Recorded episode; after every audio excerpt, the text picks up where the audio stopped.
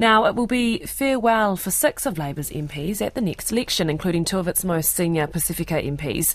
Ministers Poto Williams, Aupito William Sio, and David Clark are hanging up their hats.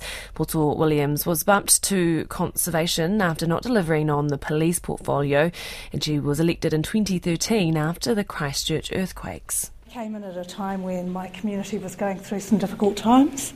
Um, now I think our community is in a place where they need someone with fresh eyes and fresh energy um, to take them to the next place.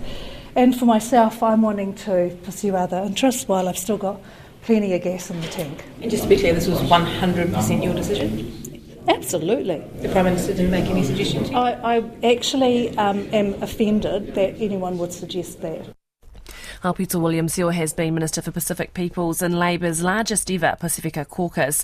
He wants to now prioritise whānau and make space for new Pasifika MPs coming through the ranks. His focus, he says, will be on the campaign year and then fulfilling his other Matai leadership duties. When family members have passed away and not being able to perform my Matai duties there, and you know, I've got a, a, brother whose wife has passed away in Australia, and I'm sending my father and my brothers and sisters, but I can't be there myself because of duties such as here. So those are my regrets. Um, you know, in this life, it's all consuming. It's it's relentless, and you can't do everything. I've been privileged that the sacrifice of my family has enabled me to do my best for on behalf of Pacific people.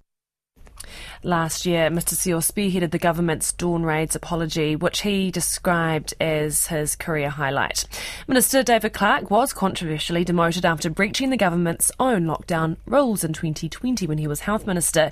He was given another chance and returned to cabinet with the consumer affairs portfolio, but says it is his time. I think I've uh, made clear in the past what my biggest regrets are. Um, uh, looking forward to serving. This isn't, I mean, it's not an exit interview today. There's still best part of a year to run, I expect. So, but uh, it is the right time for me, and uh, I feel good about the decision. Will you be staying in your portfolio? Uh, no. Labour MPs Jamie Strange, Marja Lubeck, and Paul Eagle are also leaving after the next election.